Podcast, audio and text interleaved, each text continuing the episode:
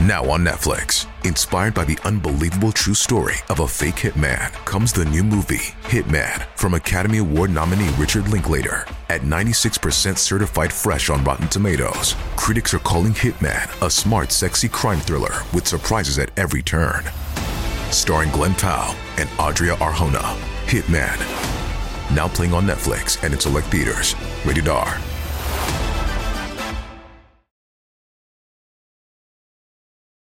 Hey, this is Josh Levin, the host of One Year.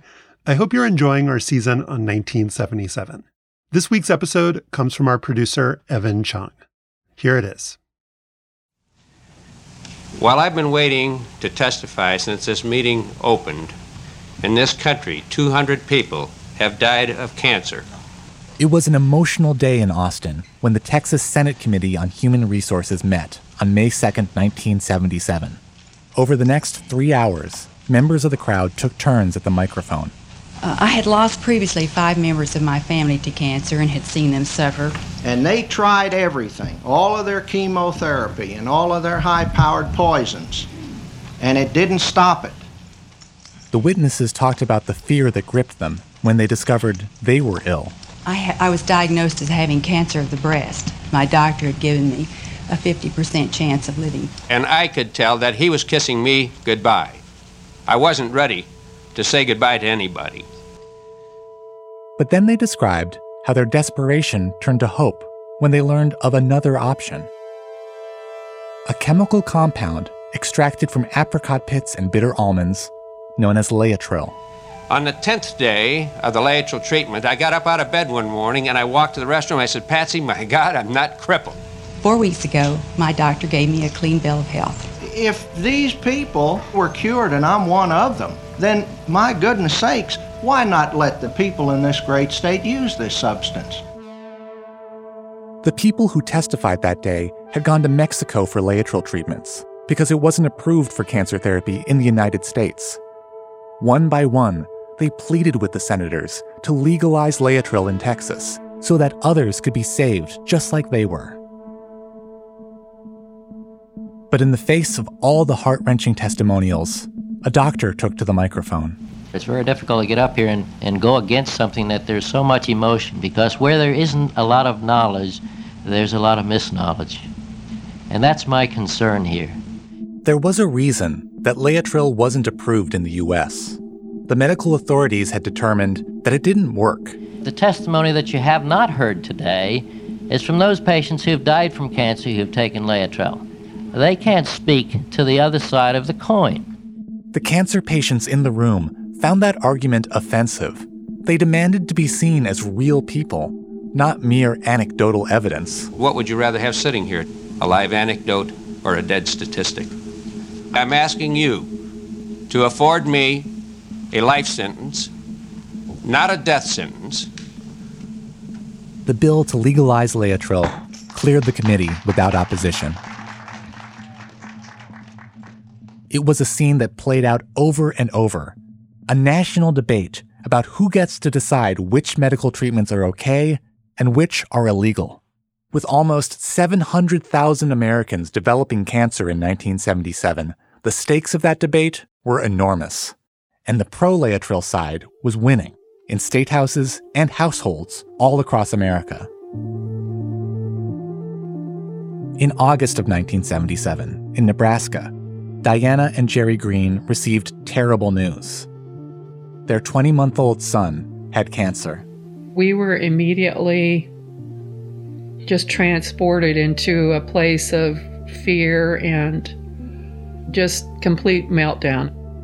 Chad had always been an impish little kid, full of mischievous energy. But now he was looking out at his mother from the inside of a laminar flow unit. Chad was diagnosed with cancer of the blood and bone marrow, leukemia. Based on the doctor's grim report, Diana Green wondered whether they were just prolonging the inevitable. You know, how what kind of a situation is this going to be for him? You know, would it be kinder? Would it be kinder if he's going to pass anyway to let him do that and not put him through this? Diana decided that she wasn't giving up, that she was going to fight for her son's life.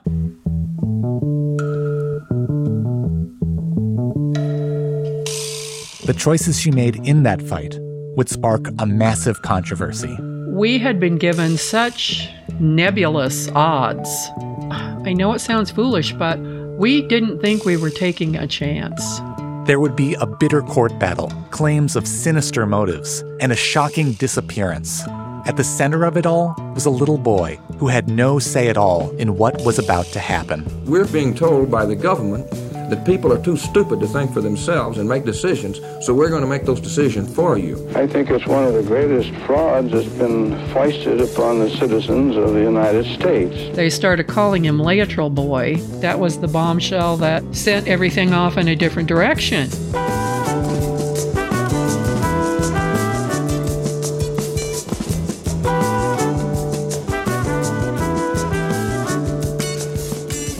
This is one year 1977, The Miracle Cure.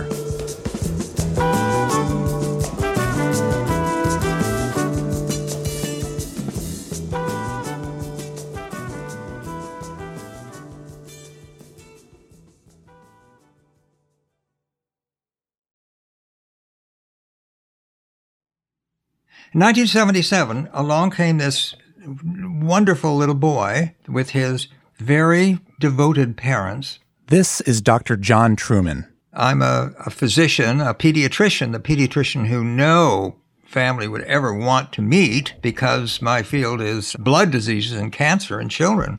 Dr. Truman was one of the top childhood cancer specialists in the country. He ran the pediatric hematology oncology unit at Mass General in Boston. After Chad Green was diagnosed, the Green family moved in with Jerry's parents in Massachusetts so Chad could be treated by Dr. Truman. He was very optimistic. He had more enthusiasm for sure. And they said, "Well, let's let's go. Let's continue." He put Chad on a treatment of intense chemotherapy. Every week, Chad came into the hospital to get a spinal injection, and he was also prescribed pills to take at home. After six weeks of treatment, it seemed like Dr. Truman's optimism was well founded and he was now perfectly well. And he was the most adorable little boy. I have to say, I've never seen a handsomer nor more winsome child. He didn't even lose his hair. I mean, that's just not done. I mean, he still had his blonde curls. He had color in his face. Sometimes while Dr. Truman would be examining Chad, he would just say, You know, he's the healthiest looking kid in the clinic. The treatment got easier now Chad only had to take his chemotherapy pills at home and come into the clinic once a month for a checkup. In December 1977, Dr. Truman did a routine test of Chad's white blood cell count. The results of that test were a little odd. I noticed that his blood counts were absolutely normal. Now, by my reckoning with the medication that we were taking, his counts should be a little lower, a little lower than normal, just to show that the medication was doing its effect. So I raised the, the dose just a tiny bit and to see them a month later, and it was still absolutely normal. I began to wonder, I raised the dose a second time. By the third month, when Chad arrived, it was obviously he was sick. He had a fever, he was feeling badly, and I thought, oh my goodness. Sure enough, the blood test showed that the leukemia was back. Chad had relapsed. The leukemia must have become resistant to the drugs. Maybe the dosages had still just been off. But then, Dr. Truman realized there could be another explanation for what he was seeing. It was clear in my mind. I hadn't thought of it at first. I said, Was he getting these pills?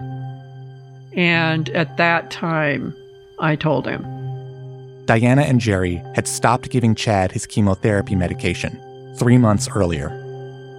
Now that changed the whole thing. We'll be back in a minute.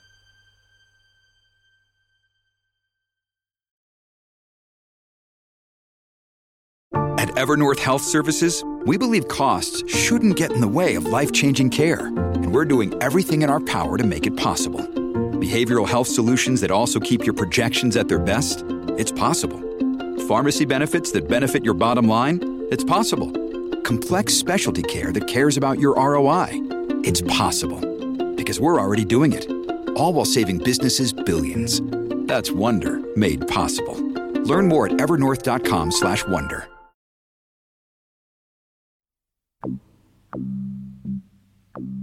Six years before Chad Green fell ill, Richard Nixon stood before Congress and declared a war on cancer. The time has come in America when the same kind of concentrated effort that split the atom and took man to the moon should be turned toward conquering this dread disease.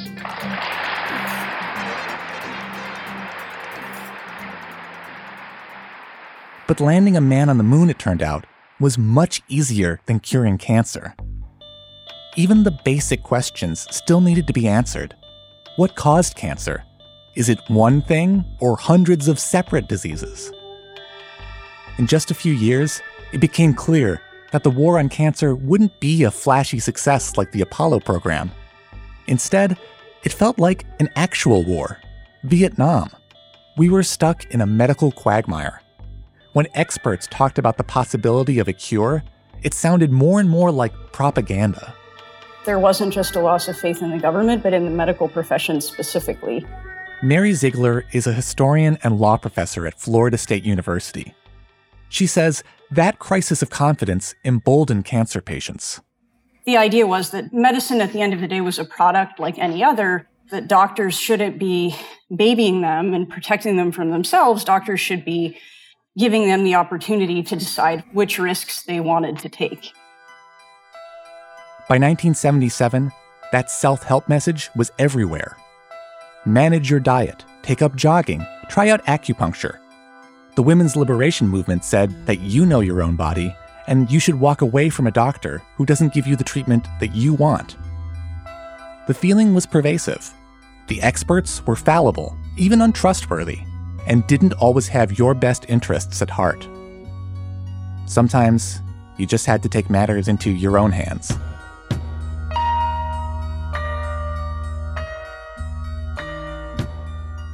The reality was there were important developments in cancer research in the 1970s, even if they weren't so visible to the public. And perhaps the greatest success story was in the treatment of childhood cancer. By 1971, thanks to some extraordinary science, breakthroughs were made and cancer suddenly became much, much more curable. The potential had only been around for six years in 1977.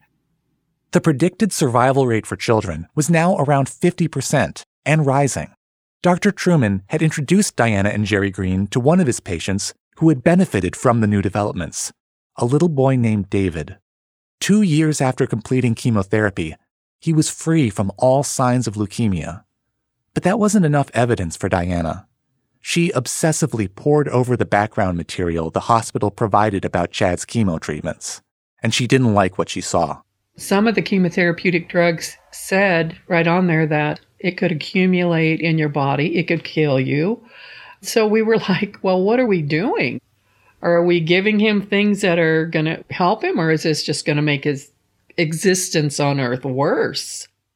Diana and her husband wanted to find something they could do to help their son, something they could control.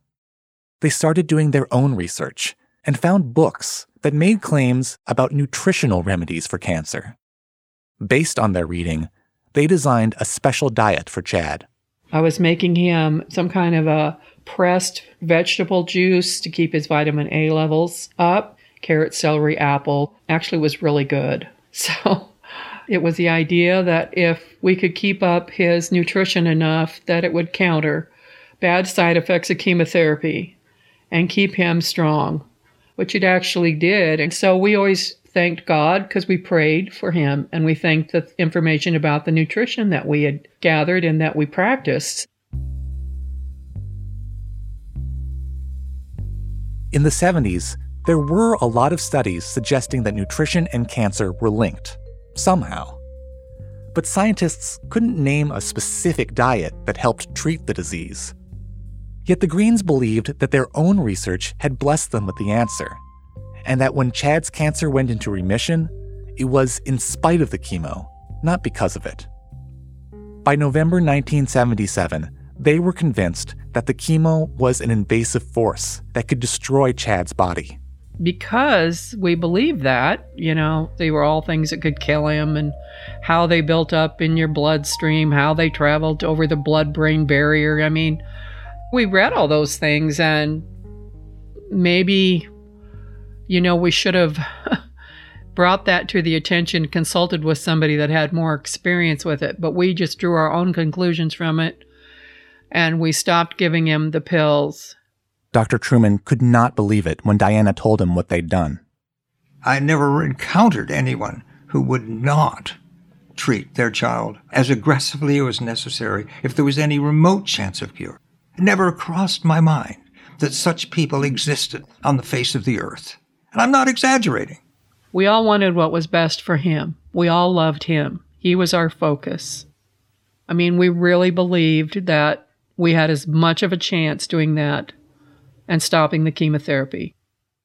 But now, Chad's leukemia was back. Dr. Truman pleaded with the Greens to come back to the hospital. He still thought Chad stood some kind of a chance, maybe, if they started over again with the full chemotherapy. And, and if you can believe this, we still didn't want to give it to him.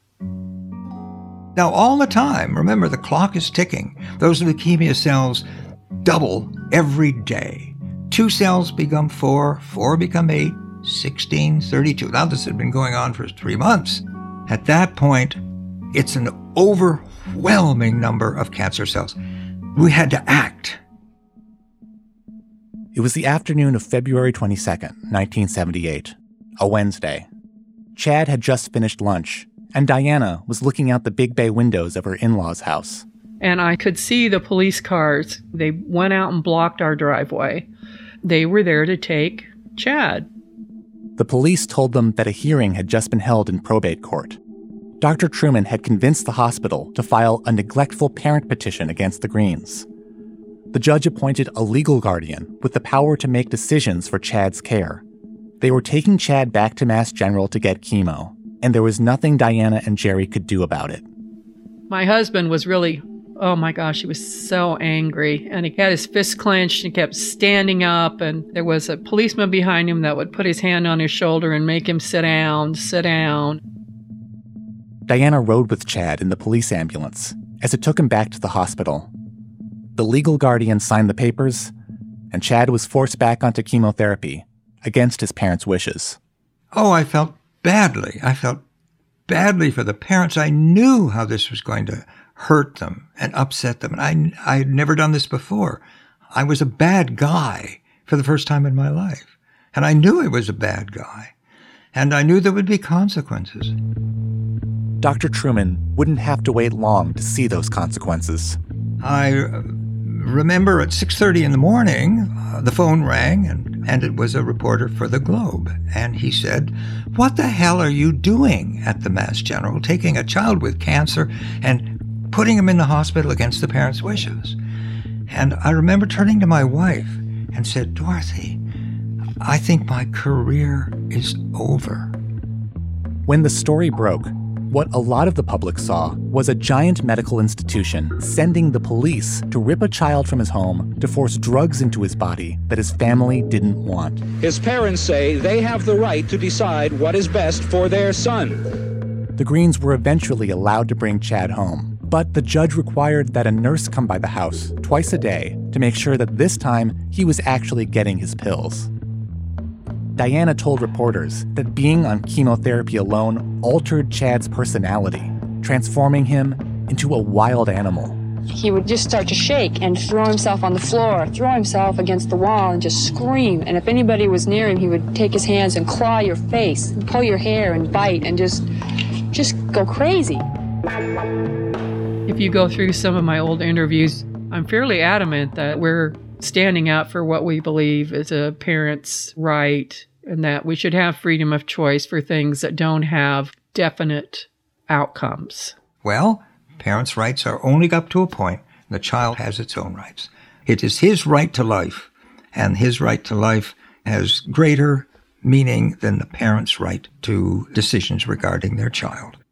54% of respondents to a Boston Globe poll sided with the Greens. One woman wrote, May God help the future of this great country when responsible parents can no longer exercise their responsibility regarding their own children. The Greens hired an attorney, and their battle against Dr. Truman and Mass General escalated very quickly. And the case could go to the United States Supreme Court. Then I would say that we both had our fists up. We were in a fight then. I thought it was going to be a big media circus in Boston. I never thought it would start going around the world, which it did. It went around lickety split. We got boxes and boxes of mail from people all over the country. Some of the mail didn't even have our name or address on it. It said, family with a boy with leukemia, and it got delivered to our house. The public support for Dr. Truman was no less passionate. Many people felt he had an ethical obligation to try to save Chad's life. In fact, once our son was riding his bike down a, an old uh, train track uh, area, and a couple of thuggish kids came along and said, Hey, hey, kid, give me your wallet. They looked in his wallet, and his name was Truman. And the two thugs said, Truman, uh, did you know this Dr. Truman who's looking after the kids? He's my dad. Oh, hey, well, in that case, hey, you know, here, here's your wallet back. Tell your dad you're doing the right thing, okay? And it looked like what Dr. Truman was doing was right for Chad. He was back in remission now, just over a month after being forced back onto chemo. But Diana and Jerry Green never gave up searching for ways to at least supplement Chad's chemo with their special diet or with something else.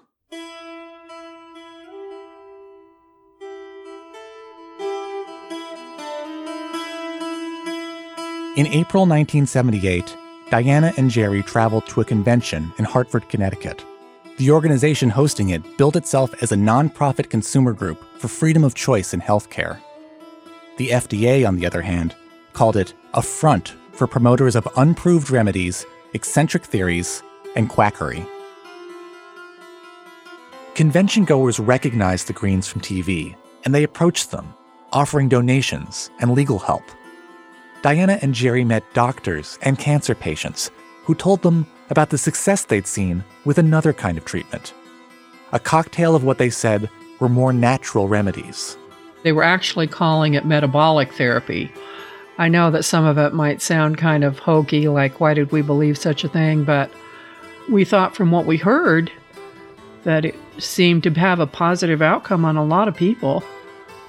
So we did what, you know, what they prescribed to do.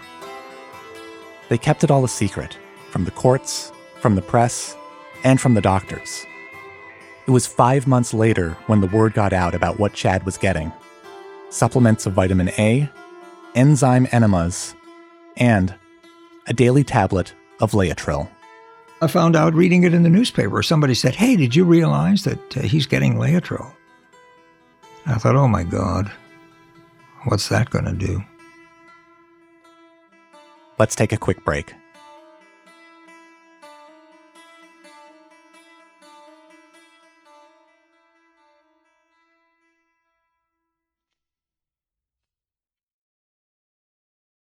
Your brain needs support, and new OLLY Brainy Chews are a delightful way to take care of your cognitive health. Made with scientifically backed ingredients like Thai ginger, L-theanine, and caffeine, Brainy Chews support healthy brain function and help you find your focus, stay chill, or get energized. Be kind to your mind and get these nootropic chews at olly.com. That's O L L Y.com. These statements have not been evaluated by the Food and Drug Administration. This product is not intended to diagnose, treat, cure, or prevent any disease. Ryan Reynolds here from Mint Mobile. With the price of just about everything going up during inflation, we thought we'd bring our prices down. So to help us, we brought in a reverse auctioneer, which is apparently a thing. Mint Mobile unlimited premium wireless. Ready to get 30, 30, bit to get 30, bit to get 20, 20, 20, bit to get 20, 20, bit to get 15, 15, 15, 15 just 15 bucks a month. So, Give it a try at mintmobile.com/switch. slash $45 up front for 3 months plus taxes and fees. Promo rate for new customers for limited time. Unlimited more than 40 gigabytes per month slows. Full terms at mintmobile.com.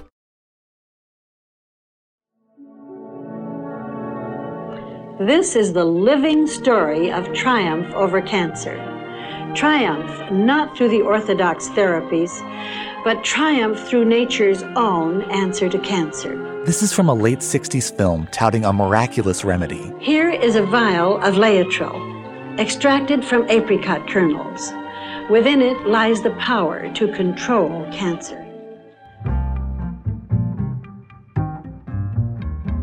Laetrile had been around since about 1950, thanks to a father and son team in California, Ernst T. Krebs, Sr. and Jr. It was Krebs Jr. who gave the concoction its name. To wit, levomandelonitrile beta diglucoside. Or Laetrile for short. That's L A E T R I L E. Krebs Jr. called himself a biochemist and sometimes a doctor. In fact, he'd been expelled from med school and had no graduate degree. He also had no real data showing that Laetrile had healing properties. But here's how Laetrile's proponents claimed it worked. One of the components of Laetrile is cyanide. The cyanide factor is so firmly locked in the molecule that it can only be released at the site of the malignancy. They claim that when the Laetrile reaches a cancer cell, it launches a precision strike. It becomes poisonous to the cancer cell and only to the cancer cell. Then that's the end of the tumor. In 1953, the California Medical Association published a report that totally discredited Laetrile. They said there was no evidence of any effect on cancer and that the whole cyanide theory made no sense. The Krebses and their supporters pointed to that report as the beginning of decades of persecution. It became illegal to transport or to manufacture Laetrile anywhere in the United States.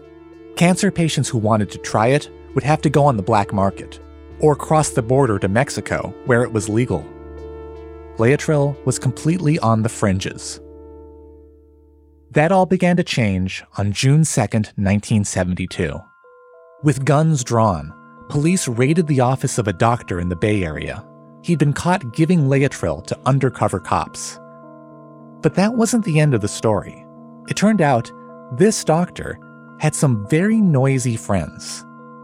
He was a prominent member of the John Birch Society. The John Birch Society, in spite of the attempts of the communists to destroy it, has grown to be the largest organization in the world which is actively opposing the communist conspiracy. The John Birch Society was a far right group that saw communist plots everywhere. The Birchers lobbied hard against everything from the civil rights movement to the fluoridation of water to the schooling of young children their innocence dashed to the ground with sex educational slides like these. The Birchers generally were opposed to what they saw as sort of communist style big government. Historian Mary Ziegler. And so they didn't like the idea of the FDA telling Americans what drugs they could or couldn't take. And they could say, well, if the government is willing to not even let you consider a potential cancer treatment, where will big government stop? If government protects me from Laetrile, who will protect me from government? Members of the John Birch Society formed an organization called the Committee for Freedom of Choice in Cancer Therapy. The Birchers put their decades of lobbying know how into a nationwide fight for Laetrile. The FDA and other agencies of government have used every means at their disposal to prevent this story from being told. But, ladies and gentlemen, in the name of humanity, someone simply has to stand up against the bureaucracy. And we are determined to do it. By the mid 1970s, the Freedom of Choice Committee claimed to have tens of thousands of members. The more they got the word out about Laetrile, the more it appeared in newspaper headlines and on magazine covers. In 1974, the fight over Laetrile got featured on 60 Minutes.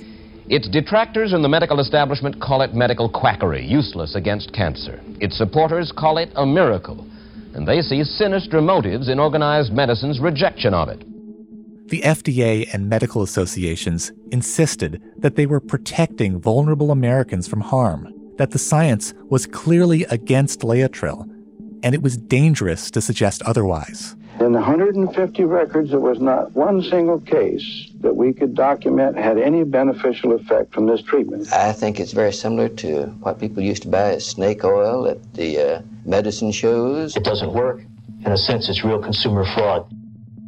Doctors said Laetrile was worse than just useless.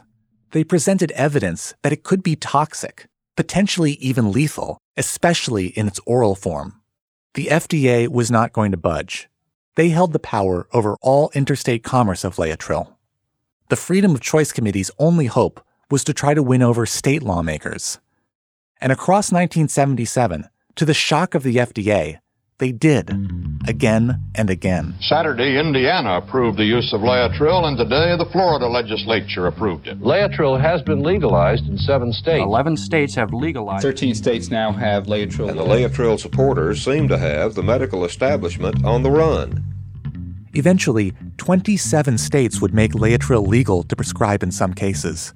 These bills passed by sometimes overwhelming margins, and the politicians that endorsed them didn't necessarily believe in Laetrile. I'm signing the legislation, but simultaneously wish to advise that I'm absolutely convinced that there is no scientific evidence whatsoever which supports any contention that Laetrile either prevents or cures cancer. That's Governor Edwin Edwards, a Democrat from Louisiana. John Birch Society members may have been leading the efforts, but support for Laetrile laws cut across the political spectrum. Everyone from the most conservative people in Congress to Shirley Chisholm, the sort of famous unbought and unbossed black feminist, all saying they were in support of legalizing Laetrile. A Harris poll in June 1977 showed that a wide majority of the American public supported legalizing Laetrile in their states only 13% were opposed. So, how were so many people persuaded? Why did the public and the politicians get behind what had been an obscure drug that virtually the entire scientific community was calling worthless quackery? Because the Laetrile lobby had framed the debate not as a matter of medical effectiveness, but as a question of personal freedom. I plead with the FDA give us the freedom to choose our own therapy. Why should I, an American citizen, have to go in the black market or smuggle something that I should have the freedom to choose? That rhetoric, that Americans had a right to choose what they did with their bodies, might sound familiar. That strategy was predicated pretty much 100% on Roe v. Wade. We're saying that a person should have a right to use this drug just like a person has a right to have an abortion in which the United States Constitution gives a woman that right.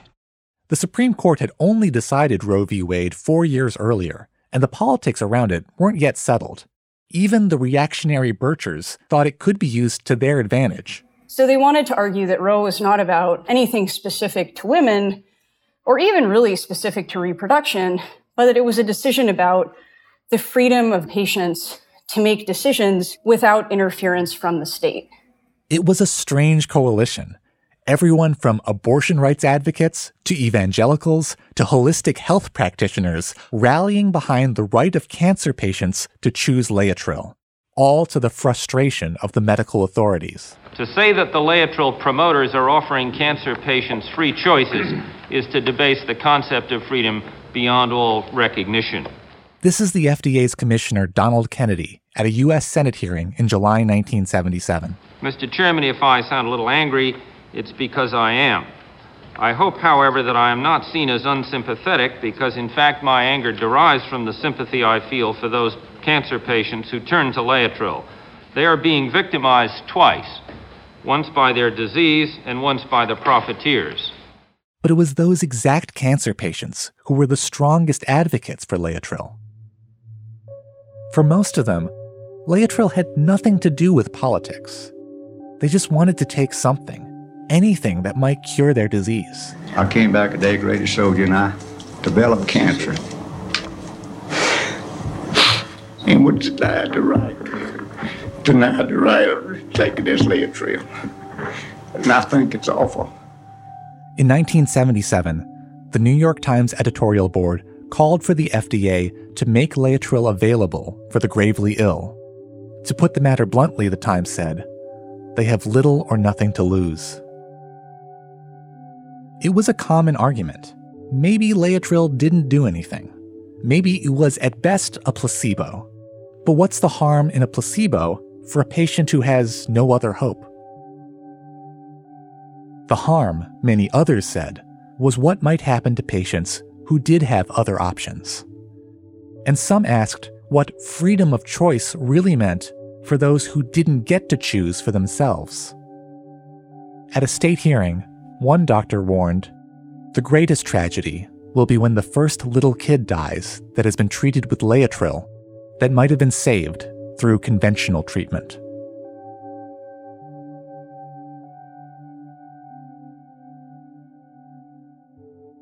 Every day for five months, Diana and Jerry Green secretly cut a 500 milligram tablet of Laetrile into three pieces and gave it to Chad, along with the other components of their metabolic therapy the special diet, vitamin supplements, and enzyme enemas. He was vibrantly healthy. He had strength.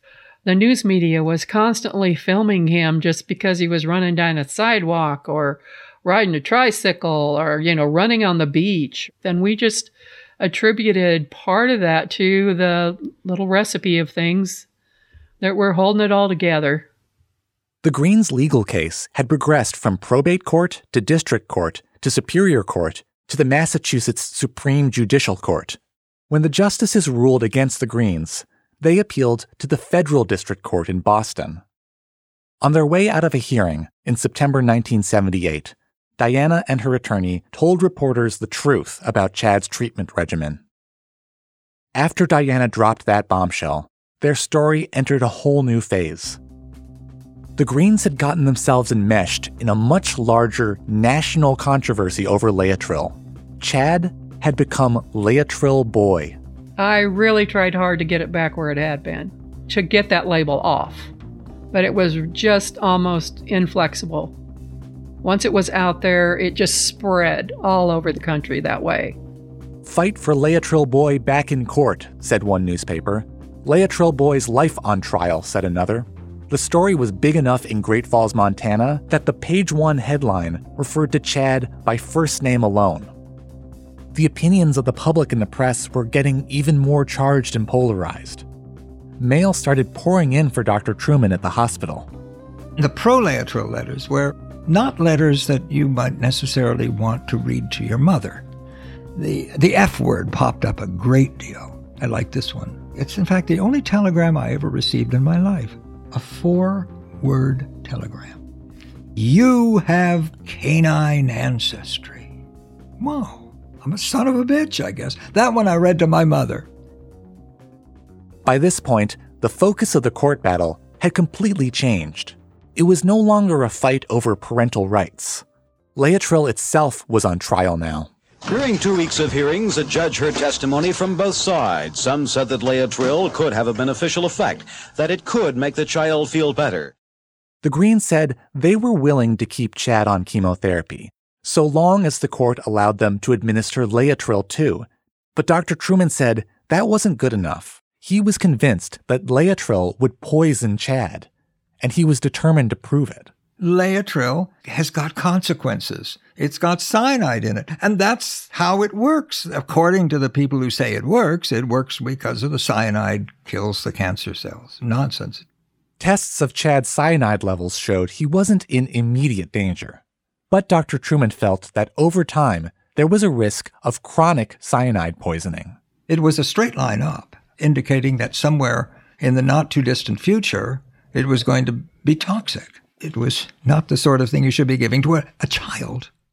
The Greens expert witnesses disputed that interpretation of how dangerous Laetrile was, but they also conceded that Laetrile had no observable effect in curing leukemia. As all this was going on, Chad would sometimes sit in the corridor outside the courtroom, playing with the toy cars that lawyers used to explain auto accidents to juries. The hearing ended on January 19, 1979, after two weeks of testimony.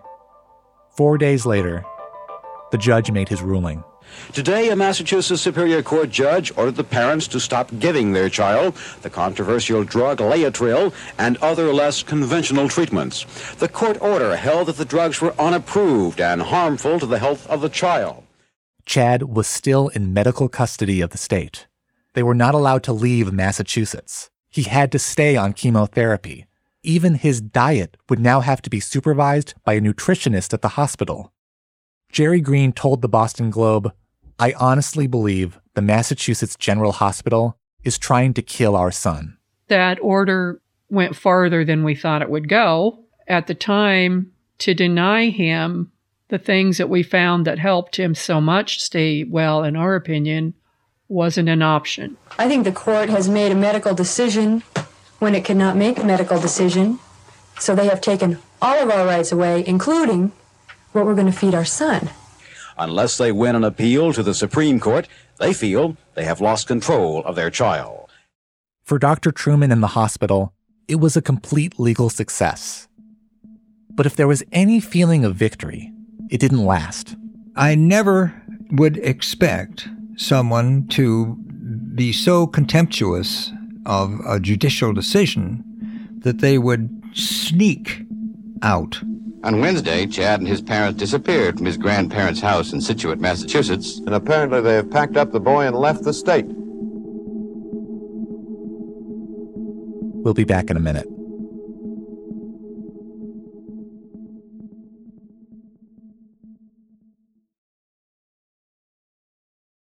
Anatomy of an ad. Subconsciously trigger emotions through music. Perfect. Define an opportunity. Imagine talking to millions of people across the U.S. like I am now. Identify a problem. Creating an audio ad is time consuming. Offer a solution. Utilize cutting edge AI. Imagine creating all that in under 30 seconds. Well, we did to create this ad. To learn more about AI in the audio industry, download the white paper from audiostack.ai. Jerry Green's mother had gone out for dinner on January 24, 1979. When she came home, she found a note from Jerry and Diana. She told reporters it said only that they'd left with Chad for an unknown destination in order to protect him from any further ignorance and pride, greed, and violence. I, I feel there are alternatives for closing in on them. They're, they're spirited people. They're spirited, they're brave. We'll hear from them, I don't know when. It's not over. It's certainly not over. The Greens' attorneys said they had no idea where they'd gone. The state pursued kidnapping and contempt charges. Jerry's parents said they didn't know anything beyond what Diana had written in the note. But that wasn't the truth. The folks did know what we were doing. I did leave the note, but that was staged.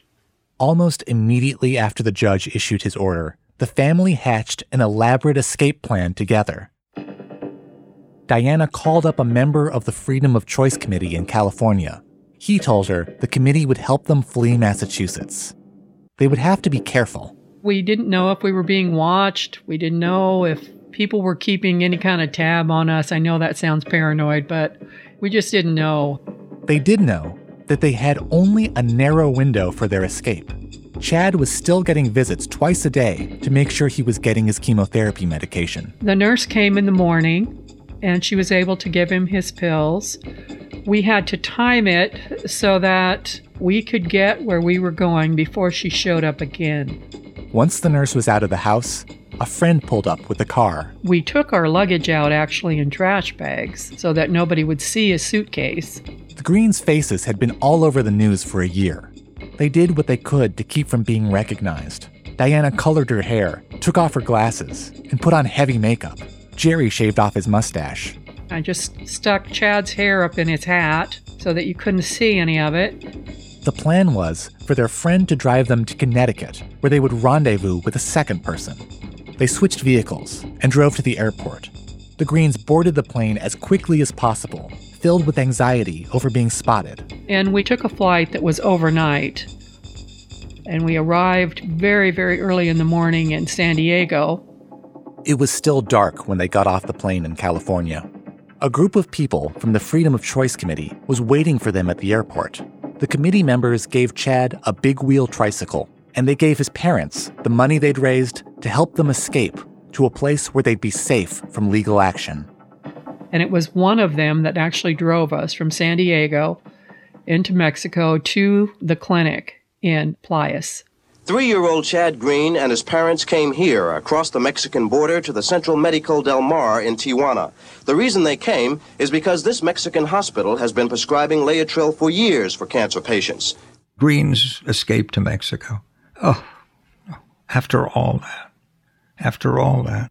Dr. Truman learned of their escape from the news. I felt just so badly for Chad. There was just no question in my mind that this was the end of the line. The doctors at the Tijuana clinic said that they would keep Chad on both Laetrile and chemotherapy. But Dr. Truman didn't take any comfort in that. No, we, we knew that whatever chemotherapy was being given was likely not going to be done properly, and that we might just as well expect that it's not going to be done at all. As for Jerry and Diana Green, they finally had the freedom that they'd fought for for so long to give Chad the treatment they chose. The images broadcast back to the US showed Chad with his unmistakable blonde hair and his wide smile giggling and scampering around with his new friends in Tijuana. One day, he and his friend were out there with the hose and he was soaking wet, and he stuck the hose in the living room, running water, and I had to chase him down with him trying to squirt me. The Greens snuck into Texas for a surprise appearance on The Phil Donahue Show. Chad was a huge hit with the studio audience, grabbing at the microphone and laying down on the stage. He was an adorable anti establishment hero. The Laetrile movement couldn't have asked for a better symbol of success. In August 1979, seven months after they'd arrived in Mexico, Diana spoke to a reporter as Chad ran around her, playing in a fountain. She said that Chad was cured. I believe that God is the healer and that because of his direct healing power in Chad's life, all the things have worked to bring about this wonderful test results of being 100% normal now. I'd like to stand on the rooftop so they could hear me in Massachusetts. Life in Mexico had been more tumultuous than the TV reports let on. Chad missed his home, but if they returned, the state of Massachusetts could arrest the Greens on contempt charges one of their attorneys was trying to find a way to allow them back safely, but the Greens fired him after a dispute. The next day, he told the press that the Laetrile lobby had been trying to use Chad for their own political purposes. By the time of that interview, where Diana proclaimed that Chad was cured, he was off chemotherapy entirely. Chad was taking only Laetrile and what the Greens called metabolic therapy. The next month, Chad started growing lethargic. He wouldn't eat much, and he had trouble sleeping. His behavior reminded his parents of what he was like back in August 1977, when he was first diagnosed with leukemia. You know, I'd seen him kind of go back and forth, you know, feeling better and then feeling like this and back and forth. And I never attributed it to, oh gosh, he's relapsed and this is really bad. You know, I don't even know what kind of a state of mind that is, uh, other than to say that you kind of, you must be kind of in a state of denial about the possibilities of what can happen. One Friday in October, Jerry Green was off running an errand. Diana was at home with Chad, and he asked her to pick him up and put him on the bed. So I just laid him down there in front of the picture window and then he said, Mom, where's my dad? I want my dad. Will you go get him? And I said, Well, okay. Diana left Chad home alone and managed to track down Jerry at the local restaurant. She told him that his son was asking for him. They got in the car immediately and drove back to Chad. He was kind of sitting up, and Jerry picked him up and held him for a while and rocked him and he's just talking to him about you know are you okay uh, what do you want to do and he wanted to lay down on the bed and he said but don't leave me at first he i could tell his eyes were a little fearful and so i just asked him i said are you afraid of something and he said yeah and so i sang to him because he liked me to sing specific songs and so I was singing, and he kind of relaxed. And then he would turn around and point out that window and say, I want to go out there. Help me. And I said, You want to go outside? No. I never understood that. I didn't understand. Look outside. I don't see anything, you know, blue sky. And he said that at least three times. Help me, mom. Let me go out there. And then he'd kind of be quiet for a little while and And then he took a very long, extended breath. And after that, it, it's as if his eyes were just blank, like I couldn't see him there.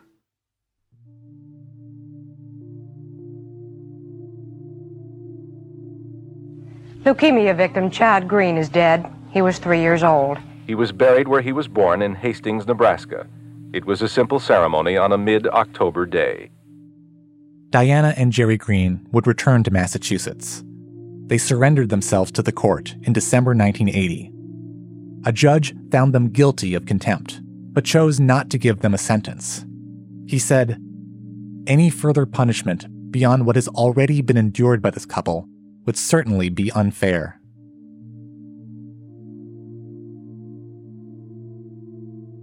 That same year, 1980, the actor Steve McQueen went to Mexico to get Laetrile treatment for lung cancer. It didn't work. McQueen died within four months of crossing the border. In the 1970s, Laetrile was a symbol of hope for cancer patients who needed something to believe in. Now, that hope was gone and the federal courts were done with Laetrile too. The Supreme Court may at last have stopped the legal use of Laetrile for cancer treatment. A lower court said those who wanted to use it should be allowed to. Today, the Supreme Court said no. Historian Mary Ziegler again. The U.S. Supreme Court rejected the argument that Food and Drug Law allowed doctors to prescribe Laetrile, and they also, at least implicitly, rejected the argument that there was a right to choose Laetrile the leaders of the Laetrile movement had gambled in pushing for further clinical trials of the drug, believing they'd finally be vindicated. But in 1982, a study by the National Cancer Institute once again found that Laetrile made no improvement in patients. The die-hard supporters were unfazed, but the public grew more and more uncomfortable defending it. The kind of plausible deniability that people who had supported Laetrile had had some of that vanished. No more states passed Laetrile bills. In states where laws were on the books, doctors couldn't be prosecuted for prescribing Laetrile, but patients stopped asking them for it.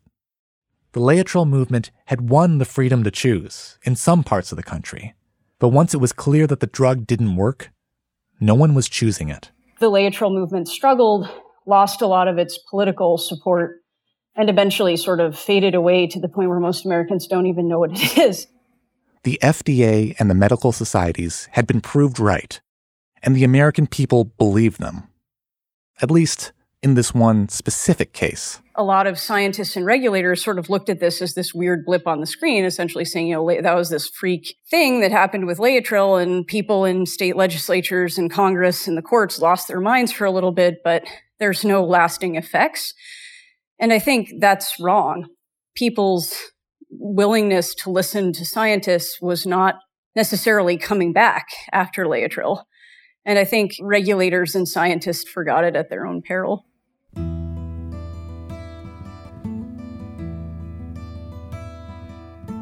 In 1979, the Boston Globe asked Dr. John Truman if anything good came out of Chad Green's story. He said that Chad's death was tragic, but that it had reaffirmed that children are not the private property of their parents. There is a 50 50 chance that Chad Green would be now 45 years old, whatever it is, and he'd have his own children, as the vast majority of my patients have their own children now. One of his patients who did survive was David, the little boy that he'd introduced to the Greens to show them that chemotherapy worked. I know that that child lived, and I know he grew up. It's hard. It's hard to uh, take that in. That maybe if I'd made a different decision, that could be his story. Have you struggled at all with the feeling that you were responsible for, for what happened to him? Yes, I sure have. I do regret it. I do regret it, Evan. I mean, if I could go back in time, I would change it. That's just not something I can do.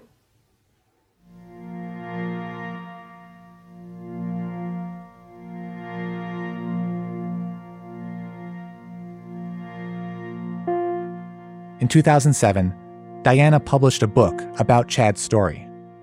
In the epilogue, she wrote, I would be remiss in my duties if I did not warn others in our situation not to follow in our footsteps. Learn all you can about nutrition and your disease. Practice faithfully what you learn, but do not negate your doctor's advice or any medication that is prescribed for you unless that option has failed. Do not become a victim of your own fear or the deceptive tactics of false practitioners. Diana lives in the same city in Nebraska where Chad was born. She had two more kids with Jerry before they divorced. She's Diana Meyer now, and she has another son with her second husband. I have grandsons now, and they like to know about Uncle Chad. In her book, Diana also wrote that she believes that Chad would have died sooner if Dr. Truman had not intervened. She mailed him a copy. And she wrote in the front of it, and I, must get a lump in my throat, to Dr. John Truman, with deep respect and gratitude for your high ideals and continued faithful service to children. Be blessed always, Diana. The last time Diana and Dr. Truman spoke was in a courthouse in January 1979. But this month, they met on a Zoom call. You look like you're not much older than you were when I last saw you. Oh, my goodness. No, seriously, you, you really do. Mm. You, you look wonderful. But tell me more about your kids. They spoke for about an hour. A lot had happened in the last 42 years, and there was a lot they wanted to say. Boys right here in town, and a girl. Nice. Yeah. That's wonderful. So tell me what you're doing at the hospital now. Well, I'm a sort of grand old man. Um,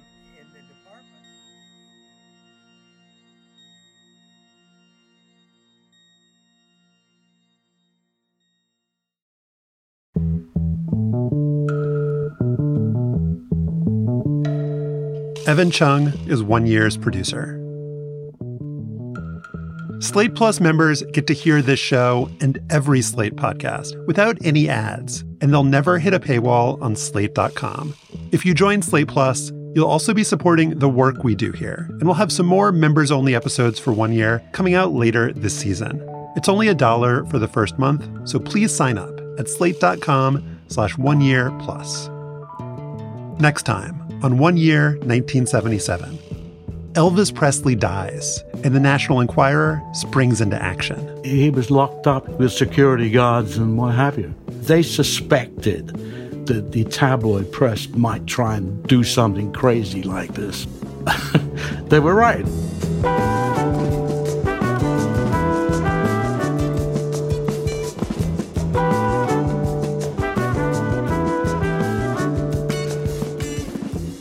One Year is produced by me, Josh Levin, and Evan Chung, with editorial direction by Lowen Liu and Gabriel Roth. Madeline Ducharme is One Year's assistant producer. You can send us feedback and ideas and memories from 1977 at oneyear at slate.com. We'd love to hear from you. Our mix engineer is Merritt Jacob. The artwork for One Year is by Jim Cook. Thank you to the Washington State Archives and the Food and Drug Administration. And special thanks to Genevieve Foley, John Graham, William Dugan, Stuart Nightingale, Wayne Pines, Stephen Saltonstall, Peter Reinstein, Josh Mabe, Jared Hohlt, Derek John, Susan Matthews, Alicia Montgomery, Sung Park, Katie Rayford, Asha Saluja, Amber Smith, Seth Brown, Rachel Strom, and Chau Tu. Thanks for listening. We'll be back with more from 1977 next week.